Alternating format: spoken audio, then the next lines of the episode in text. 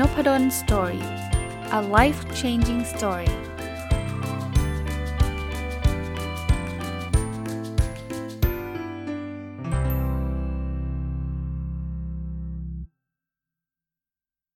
สวัสดีครับ ยินดีต้อนรับเข้าสู่นพดลสตอรี่พอดแคสต์นะครับ เรายังอยู่กับหนังสือที่ชื่อว่าเราเติบโตขึ้นในทุกๆวันนะของคุณคิดมากนะ เมื่อวานเนี่ยผมพูดถึงตอนวัยเรียนไปแล้ว คือคุณคุณคิดมากเนี่ยเขียนหนังสือเล่มนี้เนี่ยไล่ไปทีละวัยเลย นะครับเมื่อวานก็มีข้อคิดเกี่ยวกับวัยเรียนเยอะเลย คราวนี้พอเรียนจบมัธยมใช่ไหมก็เข้ามาหาวิทยาลัยนะครับ เพราะนั้นวันนี้จะมาชวนคุยในพาร์ทที่ 2 คือวัยนักศึกษานะครับ หรือถ้าใครอยู่ในจุฬาอยู่ในเกษตรก็อาจจะเรียกว่านิสิตนะครับ ก็จะเรียกว่าต้องต้องเล่าให้ฟังแบบนี้ก่อนนะครับ ก่อนไปถึงข้อคิดนะช่วงชีวิตที่จะเรียกว่ามันมันเกิดการเปลี่ยนแปลงพอสมควรเลย คือช่วงที่เราเข้ามหาวิทยาลัยนะตัวผมเองนะครับเล่าอันนี้นอกนอกจากหนังสือไปด้วยนะ คือผมเห็นการเปลี่ยนแปลงอย่างอย่างอย่างอย่างชัดเจนอย่างชัดเจน เอาตั้งแต่ว่าวิธีการเรียนการสอนก็ไม่เหมือนเดิมล้วตอนที่เราเรียนในโรงเรียนเนี่ยเราจะพบว่าทุกอย่างมันเป็นสเต็ปคุณครูจะบอกเลยว่าเข้าเรียนกี่โมง เรียนวิชาอะไรบ้าง แล้วก็จะเลิกกี่โมงมหาวิทยาลัยจริงๆเขาก็บอกแบบนั้น แต่ว่าเขาปล่อยเราเป็นอิสระมากเลย เอาตรงๆนะในวิชาที่ผมเรียนมีน้อยวิชานักที่จะมีการเช็คชื่อ งั้นแปลว่าอะไรเรามีอิสระ แต่มีอิสระเนี่ยต้องต้องระวังเพราะว่าถ้ามีอิสระแล้วเราไม่ไม่ควบคุมตัวเอง โดดเรียน ผมบอกได้เลยนะเรียนมหาวิทยาลัยเนี่ยไปอ่านทีหลังยาก บางคนบอกไม่จริง ผมเห็นเพื่อนผมอ่านทีหลังแล้วได้เกรดดี ใช่ครับ อาจจะเป็นบางคน เพราะอะไรไหมเพราะว่าถ้าถ้าเราไปหยิบนังชีตอาจารย์มาอ่านเนี่ยบางทีบรรทัดเดียวเนี่ยเราคิดว่าโอ๊ยแป๊บเดียวก็จบอาจารย์พูดไป 3 ชั่วโมงฮะไอ้บรรทัดเดียวนั้นเนี่ย นั้นใครเรียนมหาวิทยาลัยอยู่น่าจะพอทราบ อันนี้พูดในมุมมองของอาจารย์มหาวิทยาลัยเลยนะนะครับคราวนี้มันไม่ได้มีแค่เรื่องการเรียนอย่างเดียวนะ มาดูหนังสือของคุณคิดมากครับเขาก็พูดถึงเรื่องของอตั้งแต่เข้าเลยการสอบเข้ามหาวิทยาลัยเลยนะครับ มีข้อคิดแบบนี้ครับเขาบอกว่าแปลกจริงที่เราต้องละทิ้งปัจจุบันเพื่ออนาคตอยู่เสมอ คือเอาตั้งแต่เรื่องเรียนเลยนะครับว่า เราเรียนไม่ว่าจะมีเพื่อนยังไงเรียนอะไรมาพอเข้ามามหาวิทยาลัยเนี่ยมันก็คล้ายๆ นับหนึ่งใหม่อะ่ะเพราะคุณเข้าไปเรียนตามคณะต่างๆ ที่คุณได้ได้เลือกเนาะนะครับแล้วนี่ยังไม่พูดถึงเรื่องของกลุ่มเพื่อนอีกนะมันเหมือนกับโอกาสที่เพื่อนเราทั้งห้องจะไปเรียนในคณะเดียวกัน แล้วเรียนต่อกันไปแบบนั้นมันมีน้อยมากนะต่างคนต่างไป เพราะนั้นเรานับหนึ่งเรื่องเพื่อนอีก นี่ไม่นับกลุ่มที่แบบต้องย้ายถิ่นฐานนะครับ กลุ่มย้ายถิ่นฐานเช่นอะไรครับ เช่นอยู่ต่างจังหวัดต้องมาเรียนในกรุงเทพ เคยอยู่กับคุณพ่อคุณแม่มาตลอดตั้งแต่ตอนเด็กๆจนกระทั่งเรียนจบมปลายอะ่ะต้องมาอยู่ในกรุงเทพซึ่งบางคนก็อาจจะมีญาติอยู่กับญาติบางคนก็มาอยู่หออยู่คนเดียว อันนี้มันคือการเปลี่ยนแปลง หรือบางคนไปต่างประเทศอย่างลูกสาวผมเนี่ยตอนนี้ก็ไปต่างประเทศนี่คือเปลี่ยนประเทศเลยอะ่ะคือมันไม่ใช่แค่เปลี่ยนว่าวิธีการเรียนการสอนนะคือเปลี่ยนอะไรหลาย ๆ อย่าง แต่ว่าก็เพื่ออนาคตใช่ไหมละทิ้งปัจจุบันก็เพื่ออนาคตเราก็คิดว่าอนาคตก็น่าจะน่าจะดีนะครับ เราถึงตัดสินใจทำสิ่งนั้นนะครับ คราวนี้ในเรื่องของเพื่อนก่อนนะครับ ในหนังสือเขาบอกแบบนี้ครับเขาบอกว่า การมีสิ่งแวดล้อมที่ดีเนี่ยคือการเอาตัวเองไปอยู่ในสิ่งแวดล้อมที่ดี คือปัจจัยสำคัญที่ทำให้เรามีชีวิตที่ดี เพื่อนนี่เป็นสิ่งแวดล้อมที่สำคัญมากนะเพื่อนที่ดีหลาย ๆ คนที่ผมเจอก็อยู่ในยุคอยู่ในช่วงมหาวิทยาลัยนะเพื่อนมัธยมก็ดีครับ แต่พอมาถึงมหาวิทยาลัยก็เจอเพื่อนอีกกลุ่มหนึ่งครับ แล้วตอนนี้ก็เราก็ยัง support กันเราก็ยังพูดคุยกันนะเพราะนั้นเพื่อนดี จะช่วยเราส่งเสริมทำให้ชีวิตเราดี แต่มันมีดาบสองคมนะ ถ้าเราไม่เลือกเพื่อนนะ เราเจอเพื่อนกันแบบว่า แบบพากันลง ลงอะไรดีล่ะ ลงในสิ่งที่มันไม่ควรทำอะ่ะ พากันแบบสำเร็จเทเมาไปไปทั่วเนี่ย ก็อาจจะต้องระวังนิดนึงนะครับดังนั้นสิ่งแวดล้อมสำคัญมากนะครับ การเลือกเพื่อน การคบเพื่อนต่างๆนะครับ อะ คราวนี้พูดถึงเรื่องการเรียนบ้างนะครับ ในนี้เขาบอกว่า เพื่อพบว่าสุดท้ายแล้วไม่ได้มีอะไรแย่อย่างที่เราคิดหรอกอยู่ที่เราต้องหาให้เจอว่ามุมมองแบบไหนที่ทาให้เยียวยาหัวใจของเราได้ดี แปลว่างี้ครับ บางทีเนี่ยเราเราเราเรียนเราอาจจะรู้สึกทุกข์เราอาจจะรู้สึกมีอุปสรรค คือการเรียนมันไม่ใช่เรื่องง่ายผมยอมรับครับในฐานะที่เป็นอาจารย์สอนเนี่ยมูมันมีเต็มไปหมดเลย แล้วบางคนก็รู้สึกว่าเฮ้ยเราไม่ได้เรียนในสิ่งที่เรารัก ต้องบอกว่า คุณต้องเป็นคนส่วนน้อยอะที่คุณจะได้เรียนในสิ่งที่ฝันมาตั้งแต่ตอนเด็ก ๆ แบบ ฉันตื่นมาฉันก็รู้แล้วว่า อายุห้าขวบก็รู้แล้วว่าอนาคตข้างหน้าฉันจะเป็นอะไร เป็นคนส่วนน้อยมากๆนะผมเรียนนะผมตอนนั้นผมเรียนเนี่ยผมก็เรียนวิศวะนะถามว่าผมฝันตั้งแต่ตอนเด็ก ๆ จนกระทั่งถึงมปลายเลยไหมว่า เติบโตขึ้นต้องเป็นวิศวกรคำตอบคือไม่ใช่ แต่ถามว่าผมเรียนแล้วผมมีความทุกข์มากมายขนาดนั้นบ้างก็ไม่ใช่อีก เพราะว่าอะไรครับ มันไม่ได้มันไม่ได้แบบแย่มากขนาดนั้นเนี่ย เราอาจจะต้องทนบางอย่างแน่นอน ถ้าเรารู้ว่าอะไรใช่เราไปในสิ่งที่เราใช่ แต่ถ้ายังไม่รู้ไปก่อน ผมเคยมีความฝันเนี่ยเป็นนักฟุตบอลผมเคยเล่าให้ฟังแล้ว แต่ผมก็รู้ว่านักฟุตบอลเนี่ยเอาสุดสุดสุดท้ายจริงๆนะผมมาสะท้อนคิดนะผมไม่ได้อยากเป็นหรอกผมแค่ชอบดูบอลนะอะไรที่เราเราชอบเราอาจจะทำยังไงดีเลยเราก็ได้ไม่ได้แปลว่าต้องทิ้งความชอบนะนะครับแต่ว่าบางอย่างมันไม่สามารถเลี้ยงเลี้ยงเลี้ยงชีพเราได้นะ ก็ลองมาดูนะครับว่าอันไหนพอได้อันไหนพอไม่ได้ คือช่วงเวลาในการเรียนมหาวิทยาลัยก็อาจจะเป็นอีกช่วงหนึ่งที่เราต้อง explore explore คือสำรวจนะครับ คราวนี้จะมีหลายคนครับพบว่าอาจารย์ผม explore แล้ว มันไม่ใช่จริงๆเลยตอนผมสอบเข้าจะเรียนบัญชีเนี่ยผมคิดว่ามันใช่ไง แล้วผมก็เรียนมา 1 ปี แล้วผมรู้สึกว่ามันไม่ใช่ อาจารย์บอกให้ผมทนไปเรื่อยๆหรือเปล่าคำตอบคือไม่ครับ ถ้าเรารู้แน่ๆว่าเราไม่ใช่หาที่ใหม่เลยฮะ ผมสนับสนุนนะ ที่คน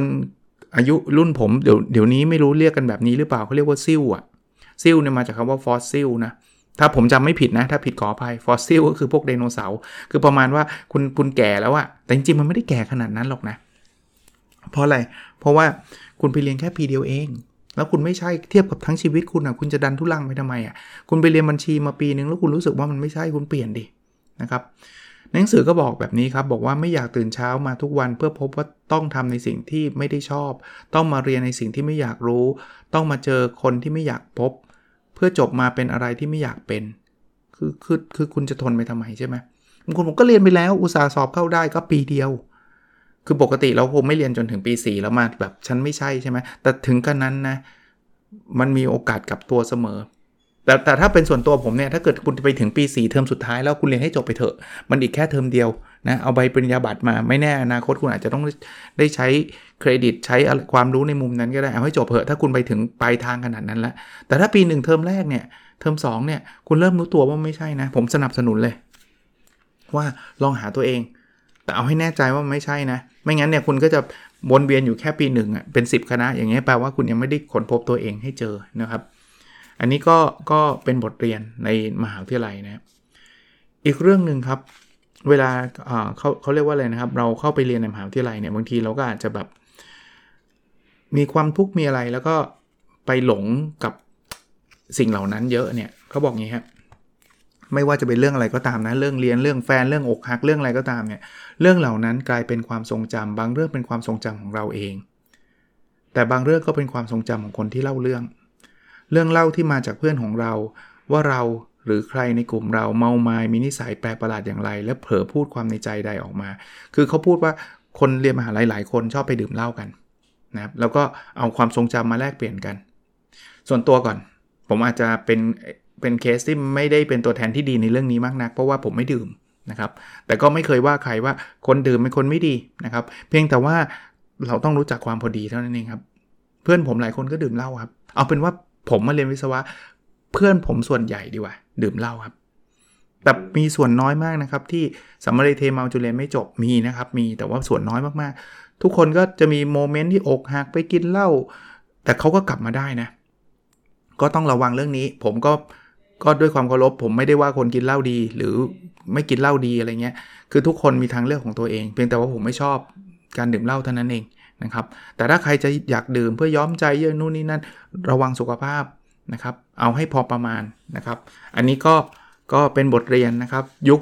ช่วงมหาลัยลูกศิษย์ผมผมก็เห็น หลายคนก็แบบเต็มที่ผมก็บอกเบาๆหน่อยแล้วกันเนาะนะครับ มาอีกเรื่องหนึ่งเป็นเรื่องข้อสอบ ข้อสอบเนี่ยจะเป็นเรื่องที่เราพบว่ามันมีการเปลี่ยนแปลงอย่างอย่างมหาศาลพอสมควรเลย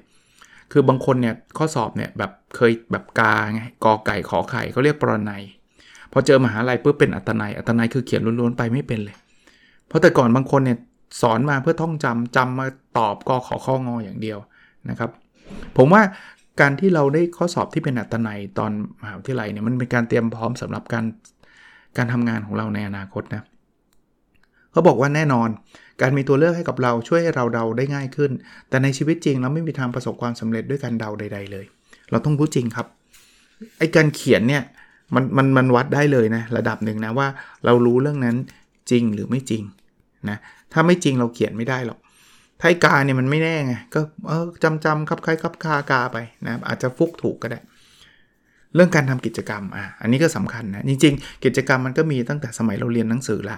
แต่มหาวิทยาลัยนี่บอกว่าโอ้โหมันมีเยอะจริงๆครับ มันมีชมรมร้อยแปดพันเเลยที่เราอยากจะไปแจมจะไปอะไรก็ได้นะครับ คือกิจกรรมดีแต่ว่าทุกอย่างนะมากเกินไปก็ไม่ดีน้อยเกินไปก็ไม่ดี ผมไม่สนับสนุนคนที่มาเรียนแล้วแบบว่าไม่เคยทำกิจกรรมใดๆเลย อยู่ในห้องสมุดอย่างเดียวเรียนสอบได้ 4.00 แต่ไม่มีเพื่อนสักคน อันนี้เสียดายช่วงเวลา แต่ผมก็ไม่สนับสนุนให้แบบว่าโดดเรียนทำกิจกรรมอย่างเดียวเลยจนสุดท้ายรีทายหรือเรียนไม่จบนะการทำกิจกรรมเนี่ยมันได้จำลองการทำงานในสถานการณ์จริงขึ้นมาครับ เราจะได้ทำงานกับคน เราจะได้ได้รู้จักจัดการเวลาจัดการอะไรหลาย ๆ อย่าง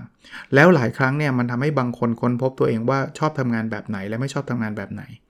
ใช่ไหมครับบางทีเนี่ยเราคิดว่าเราชอบไปไปทำกิจกรรมชมรมนั้น บางคนชอบคิดว่าตัวเองอยากเป็นผู้ประกอบการ ลองไปอยู่ในชมรมผู้ประกอบการดูแล้วแบบโอ้โหมันเหนื่อยขนาดนี้เลยเหรอวะเฮ้ยไม่เอาว่ะจริงๆพนักงานประจำมันมันตอบโจทย์เรามากกว่าตั้งเยอะ อย่างเงี้ยถ้าไม่ทำกิจกรรมตอนนี้เราก็ไม่รู้ครับ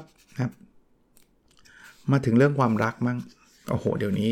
คนเข้ามาหาลัยนี่เป็นจังหวะที่แบบหาแฟนนะ หลายคนมาจากโรงเรียนชายล้วนหญิงล้วนอาจจะไม่เคยมีแฟนมาก่อน หรือบางคนก็อาจจะมีมาตั้งแต่มปลายแล้ว มันจะเกิดการเปลี่ยนแปลงหรืออะไรหลาย ๆ อย่างนะ คือก็หนังสือเขียนไว้บอกว่าสุดท้ายแล้วไม่ว่าแต่ละคนจะเลือกเล่าแบบไหนก็ไม่ผิด เหมือนไม่ผิดที่เราจะเลือกจำเรื่องราวต่าง ๆ ในมุมแบบไหน คือเขาบอกว่าความรักในมหาวิทยาลัยเนี่ยบางทีก็โรแมนติก บางคนก็เรื่องเศร้า บางคนก็เรื่องตลก ก็ไม่ผิดครับทุกคนมีความหลากหลายในเรื่องนั้น แล้วแต่ประสบการณ์ที่เราเจอนะครับ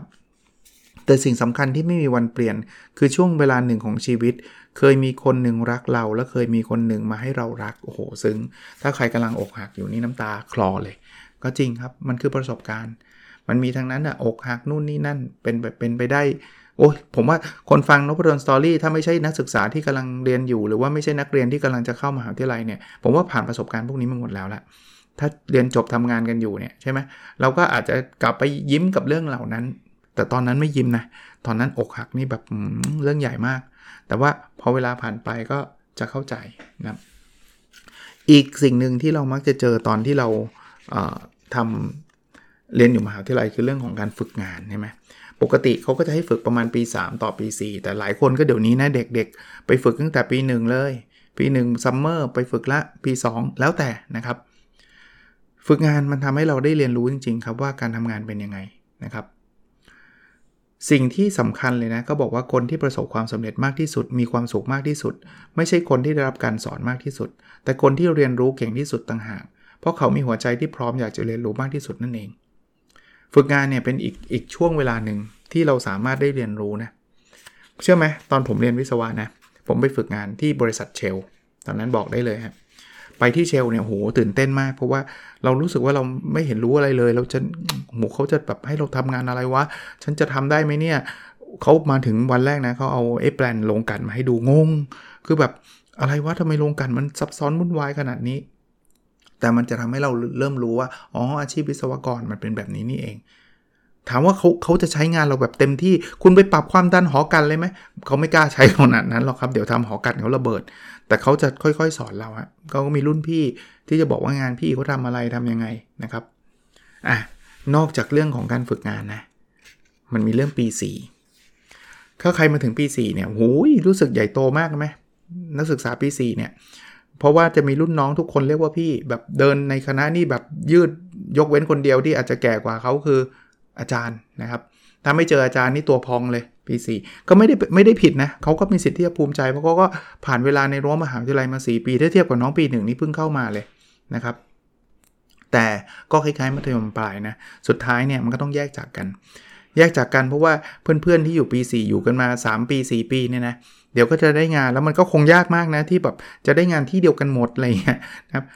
เขาบอกแต่การจากลาก็เป็นแบบนี้ครับ มันทำให้เราเติบโตขึ้นมีความรับผิดชอบมากขึ้นทว่ามันก็มาพร้อมกับความใจหาย ผมว่ายุคผมเนี่ยใจหายมากกว่ายุคนี้อีกเพราะว่ายุคนี้เนี่ยเป็นยุคที่แบบมีไลน์มีนู่นนี่นั่นติดต่อกัน ยุคผมเนี่ยมันไม่มีไง อจบไปแล้วเนี่ยมันแบบใหม่ๆนะทำงานกันเนี่ยก็นัดเจอกันวันเสาร์บ้างอะไรบ้างเงี้ยโทรศัพท์คุยกันนะตอนนั้นนะนัด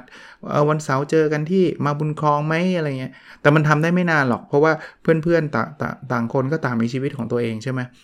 บางคนก็อยู่ระยองนะเพราะผมเรียนวิศวะเคมีเนี่ยเขาก็ไปทำงานระยองกันเยอะ ก็แหมจะให้เดินทางกลับเข้ามาเจอเพื่อนทุกเสาร์มันก็ไม่ใช่ละสักพักหนึ่งก็เริ่มมีครอบครัวเริ่มอะไรไป มันก็ห่างกันไป จนกระทั่งมันมีไลน์นี่แหละ มี Facebook มีอะไรเนี่ยมันถึงกลับเข้ามาคุยกันได้อะสิ่งที่เรียนรู้ในวัยนักศึกษามีอะไรบ้าง อย่างแรกนะครับ นอนนอนนอนบอกใช้เวลาในการพักผ่อนให้มากที่สุดเพราะสิ่งเป็นสิ่งที่มีค่ามากเชื่อผมไหมถ้าผมพูดนี้กับนักศึกษาไม่ค่อยมีใครฟังผมอะเพราะเรารู้สึกว่ามันเรามีแรงไงผมก็เคยเป็นแบบนั้น ผมก็เคยอ่านหนังสือโต้รุ่ง ผมเคยทำงานไม่นอนเลย แล้วตอนเช้าก็มาเตะบอล จริงนะครับ ตอนนั้นทำทำงานอยู่ปี3หรือปี4แล้ว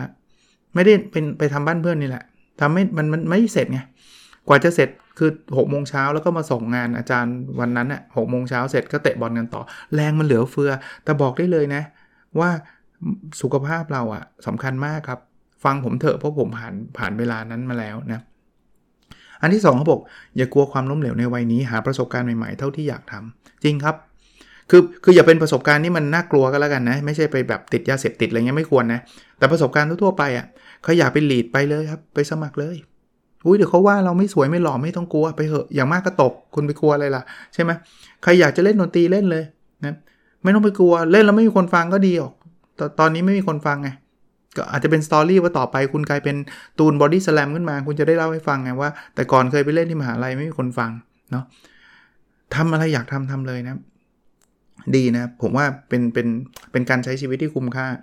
อันที่3เขาบอกว่าฟังเสียงหัวใจตัวเองเยอะๆ เราคือคนที่ต้องผิดชอบความสุขและทุกข์ในชีวิตตัวเอง อยากทำอะไรวงเล็บถ้าเป็นเรื่องที่ดีทำเลยครับ แล้วอย่าไปพูดว่าโอ้ฉันไม่ได้ทำเพราะสิ่งแวดล้อมคือพยายามควบคุมชีวิตเราให้ได้มากที่สุดแล้วกัน ผมไม่ได้บอกว่าต้องทำตามใจตัวเอง 100%เพราะบางอย่างมันก็มีข้อจำกัดนะเรื่องเงินเรื่องครอบครัวเรื่องอะไรเข้าใจ แต่ว่าลองดูว่าบางอย่างเราไม่แค่ไม่กล้าเองนะครับ ถัดไปเขาบอกว่าความรักคือสิ่งที่สำคัญ แต่ไม่ใช่สิ่งสำคัญอย่างเดียวของชีวิต เอาถ้าพูดถึงความรักในวัยนี้ก็แฟนใช่ไหมสำคัญไหมสำคัญ แต่บอกได้เลยนะมันไม่ใช่สิ่งเดียวในชีวิต ผ่านไปแล้วคุณจะรู้สึกว่าเป็นสิ่งจิ๊บจ้อยมากในในบางเรื่องเนาะคืออกหักผมว่าเป็นเรื่องปกติเป็น default แล้วกันคิดแบบนี้ คือจีบแล้วมันต้องต้องต้องได้ทุกคนคุณก็น่าต้องหน้าตาแบบน่าเดทแล้วล่ะ แล้วผมก็เชื่อนะว่าหล่อมากบางทีก็หกหักได้ เพราะว่าคุณคุณคงไปจีบคนที่สวยมากเหมือนกัน เขาก็มีตัวเลือกเยอะแยะนะ เพราะนั้นเศร้าได้เสียใจได้ แต่อย่าให้มันมากเกินไปนะครับ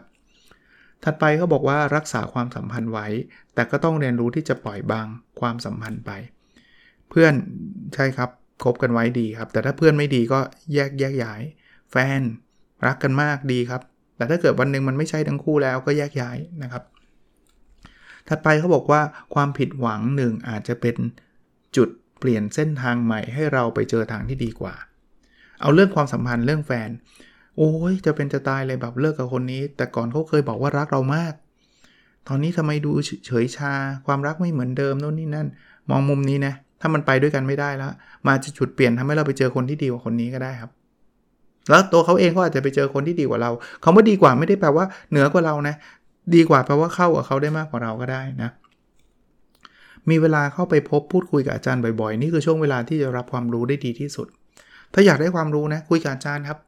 ผมพูดในฐานะอาจารย์มหาวิทยาลัยนะผมยินดีครับ ผมสอนหนังสือเสร็จปุ๊บเนี่ยมีนักศึกษามาสนใจเรื่องขอความรู้เพิ่มเติมยินดีถ่ายทอด เพราะฉะนั้นเนี่ยแต่ผมผมเชื่อนะ ผมพูดแบบนี้ก็คือคือนักศึกษา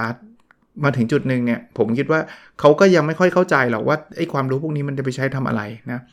ผมผมจำได้ผมเล่าให้ฟัง ตอนผมเรียนเนี่ย อาจารย์ที่สอนผมอะอาจารย์เขาบอกว่าคุณรู้ไหมไอ้สิ่งที่ฉันสอนคุณอยู่เนี่ยเป็นอาจารย์ผู้หญิงเนี่ยถ้าคุณจบไปคุณมาอยู่บริษัทเนี่ยคุณต้องจ่ายเงินมหาศาลเลยเพื่อจะเรียนความรู้พวกพวกเนี้ยแต่ตอนนี้มันเหมือนกับจะเรียนฟรีเลยเพราะว่าอะไรเพราะว่าค่าหนึ่งกิจมันถูกมาก เราก็ไม่เข้าใจไม่ไม่เข้าใจ แต่พอผมเป็นอาจารย์ผมเข้าใจเลยนะว่า ตอนนี้มีคนเชิญผมไปสอนเยอะแยะไม่หมดเลย ผมต้องเรียกว่าปฏิเสธส่วนใหญ่ด้วยซ้ำเพราะไม่มีเวลาไปสอน ทั้งทั้งนี่เงินจำนวนมากมาย แต่มาสอนนักศึกษาเป็นเป็นยาตรีอะไอหัวข้อเดียวกันเป้เลยอะแล้วผมยินดีสอนเต็มที่เลยนะ แต่ก็หลายคนก็แบบหลับบ้างอะไรบ้างก็มีบ้างนะกก็เข้าใจนะว่าเขาเขาไม่รู้จะไปใช้ทำอะไร แต่ว่ามันก็สะท้อนให้ผมนึกถึงอาจารย์ผมตอนนั้นนะที่บอกว่าคุณรู้ไหมความรู้เนี้ยถ้าคุณจบไปเนี่ยคุณจะมาเรียนเนี่ยคุณจ่ายเงินมหาศาลเลยนะแต่ก็อ่าเป็นเป็นเป็นบทเรียนกันแล้วกันนะผมว่าลองไปลองไปดูแล้วกันนะครับ อยากรู้เรื่องไหนคุยกับอาจารย์ ถัดไปเขาบอกอย่าใช้แค่แต่อารมณ์จงมีเหตุผลด้วย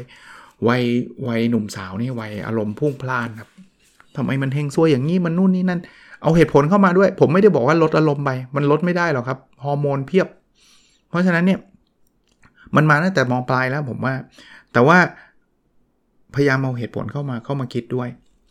ถัดไปก็บอกเพื่อนคือคนสำคัญ แต่เราต้องไม่เชื่อหรือทำตามเพื่อนทุกเรื่องนะ หากสิ่งนั้นไม่ใช่สิ่งที่เรารู้สึกว่าใช่จริง ๆ บางคนเนี่ยเพื่อนชวนจะต้องทำเพราะว่าเกรงใจเพื่อนอย่าอย่าเป็นแบบนั้นเสมอไป บางคนบอกมันเป็นแรงกดดันเพื่อนเขาทำกันเราต้องทำผมเข้าใจแรงกดดันนี้นะว่าผมเล่าให้ฟัง เรื่องกินเหล้าเนี่ยผมเล่าให้ฟัง ผมเป็นคนที่ไม่กินเหล้าไม่กินตั้งแต่มปลายแล้วจนมหาวิทยาลัยไม่กินแล้วเพื่อนผมวิศวะทางนั้น วิศวะนี่เขาขึ้นชื่อเรื่องกินเหล้าเลยนะเขากินกันกันกันกันหนำซึ่งผมว่ามันมีนิดๆนะผมก็เป็นวัยรุ่นนะมันก็ดูแบบไอไอนิดๆอะเวลาคนมาชวนกินเหล้าเราไม่กินเนี่ยแต่ผมไม่ได้เคยเสียเพื่อนไปเพราะว่าผมไม่กินเหล้านะ ถ้าเพื่อนอยากไปกินก็กินไปดิก็สั่งไปดิผมก็ไม่ได้ว่าอะไร เพราะผมไม่กินน่ะแล้วเพื่อนผมเนี่ยผมโชคดีด้วยผมมีเพื่อนที่ดี ไม่มีใครเลยที่บังคับผมนะเฮ้ยถ้าไม่กินเหล้าเนี่ยเลิกคบกันเลยไม่มีนะแต่ถ้าผมเชื่อว่าผมมีเพื่อนแบบนั้น ก็สมควรที่จะเลิกคบกันแล้วล่ะ เพราะว่าเขาดูการที่จะคบกับเราไม่คบกับเราด้วยปัจจัยเดียวคือเรากินเหล้าหรือเปล่า ถ้าไม่กินเราเป็นเพื่อนที่เลวสำหรับเขาเนี่ยก็แปลว่าเขาก็ไม่กับเราอาจจะไม่เหมาะสมกันแล้วล่ะจริงไหม ผมไม่ได้บอกว่ากินเหล้าดีหรือไม่ดีนะ พูดพูดอีกทีหนึ่งเพราะเดี๋ยวคนฟังโอ้ยทำไมอาจารย์มาว่าคนกินเหล้าไม่ได้ว่าเลย เพื่อนผมก็กินเหล้าแล้วก็เป็นคนดีด้วยนะครับเพียงแต่ว่าผมกำลังจะเล่าเรื่องเรื่องว่าเราไม่จำเป็นต้องทำตามเพื่อนทุกเรื่อง ผมเนี่ยจนกระทั่งจบนะแล้วไปทำงานเป็นวิศวกรนะเป็นรุ่นเจอรุ่นพี่วิศวกรก็ชวนกินเหล้าก็ผมก็ไม่กิน รุ่นพี่เขาก็ไม่ให้ว่าอะไรผมเลยเขาก็ไม่เคยว่าเฮ้ยถ้าไม่กินลาลาออกไปเลย ผมไม่เคยเจอแบบนั้นนะ อันนี้อันนี้เล่าให้ฟังเฉยๆว่าในมุมนี้ว่าเราไม่จำเป็นต้องทำตาม ถ้ามันไม่ใช่เรา แต่ถ้าเกิดใครโอ้โหแบบถูกคอเลยกินเหล้าถูกคอก็กินไปนะครับแต่เพียงแต่วงเล็บนิดนึงก็ระวังเรื่องสุขภาพกันด้วยนะครับ อย่าให้มันเกินเลย สุดท้ายครับอ่านหนังสือดูภาพยนตร์ดีๆ สิ่งเหล่านี้จะชุบชูหัวใจเรา ตอนเรียนมหาวิทยาลัยฮะอ่านหนังสือผมอ่านน้อยกว่านี้เยอะเลย เสียดายเสียดายนิดนึงทำไมถึงอ่านน้อยรู้ป่ะเพราะไปอ่านตำรา แล้วตอนนั้นเนี่ยเป็นเพนเลย อ่านแล้วเหนื่อย แล้วจะให้เวลาที่ไหนไปอ่านหนังสืออีกไม่มี แต่กลับได้มีเวลาดูหนังเยอะ ตอนนั้นน่ไปดูหนังกับเพื่อน เยอะครับ มีเวลาเยอะเลยครับ ก็ไม่ได้เยอะมากหรอก แต่ว่าใช้เวลาดูหนังมากกว่าอ่านหนังสือนะครับ ดูหนังเนี่ยผมจะใช้เวลาแบบช่วง summer อะไรเงี้ยนะหรือไม่ก็แบบสอบเสร็จอะไรเงี้ยเพื่อนจะชวนไปดูหนังกันอะอารมณ์แบบนั้นอะแต่เปิดเทอมก็โอ้โห เรียนก็อ้วกแตกแล้วอะนะครับ โอเค ยังไม่จบยังไม่จบหนังสือเล่มนี้ครับ เราเติบโตขึ้นทุกวันนะครับ มีบทเรียนต่างๆ เหล่านี้ แล้วผมก็พูดยาวไม่ใช่หรอกก็เอาประสบการณ์ส่วนตัวมาเล่าให้ฟังเดี๋ยวพรุ่งนี้มาเรื่องต่อเรื่องวัยทำงานกันนะครับ โอเคนะครับ แล้วเราพบกันใน episode ถัดไปครับ สวัสดีครับ